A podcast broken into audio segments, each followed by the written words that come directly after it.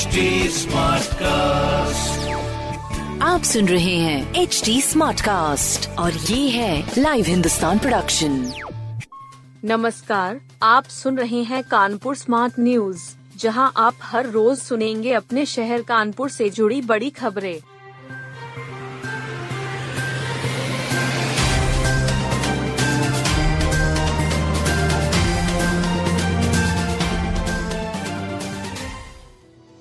कांग्रेस ने महापौर के लिए आशनी को बनाया प्रत्याशी कांग्रेस ने कानपुर महापौर सीट के लिए युवा चेहरा आशनी अवस्थी को टिकट दिया है आशनी महिला कांग्रेस में बुंदेलखंड जोन की महासचिव भी हैं।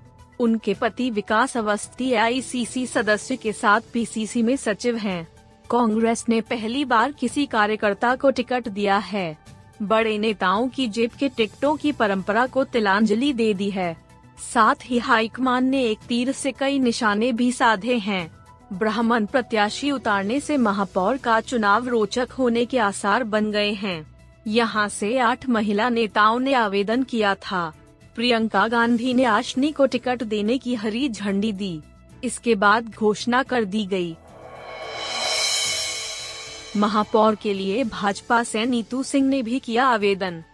भाजपा से अब महापौर पद का प्रत्याशी बनने के लिए तिरानवे आवेदन हो गए हैं अब जिला और क्षेत्रीय कमेटियों से संस्तुति के साथ पैनल बनाकर भेजा जाएगा बैरिस्टर नरेंद्रजीत सिंह की पौत्र वधु नीतू सिंह ने भी भाजपा से महापौर पद के लिए अपना आवेदन दे दिया है नीतू एस के क्षेत्र संचालक वीरेंद्रजीत सिंह की बहू हैं।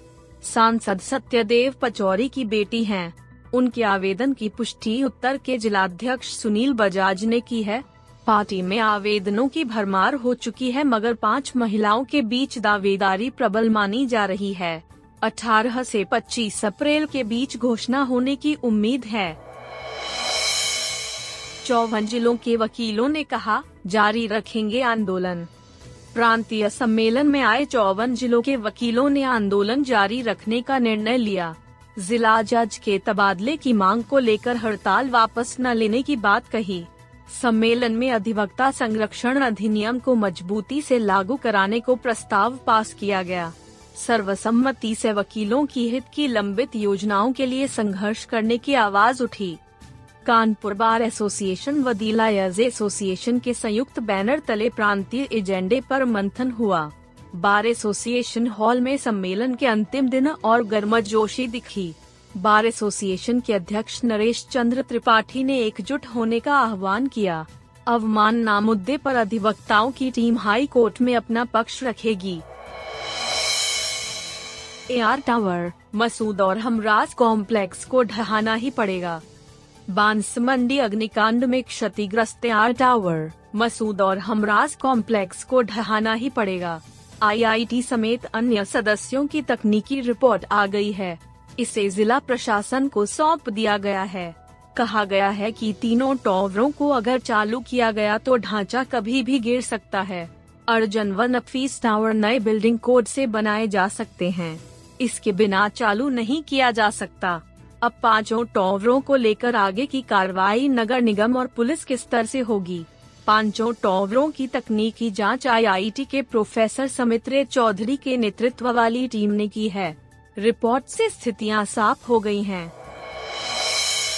14 अप्रैल से होगा हिंदुस्तान क्रिकेट लीग का आगाज़।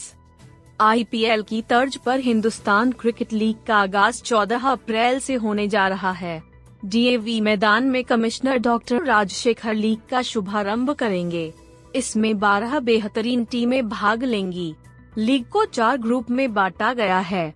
प्रत्येक ग्रुप में तीन टीमें होगी जो आपस में एक एक मैच खेलेंगी।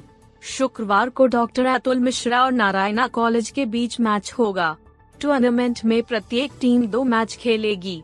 प्रतियोगिता लीग वन नॉकआउट के तर्ज पर होगी। इसमें 180 खिलाड़ी भाग लेंगे। इसमें जीतने वाली टीम को इक्यावन हज़ार का नगद पुरस्कार दिया जाएगा। रनर अप टीम को इक्कीस हज़ार मिलेंगे।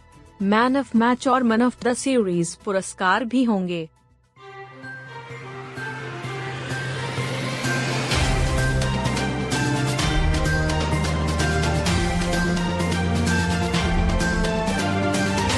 आप सुन रहे थे कानपुर स्मार्ट न्यूज़ जो की लाइव हिंदुस्तान की प्रस्तुति है।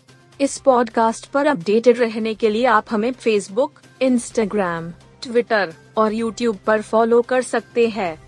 हमारा हैंडल है at the rate H T ऐसे और पॉडकास्ट सुनने के लिए log on to W W W dot H T com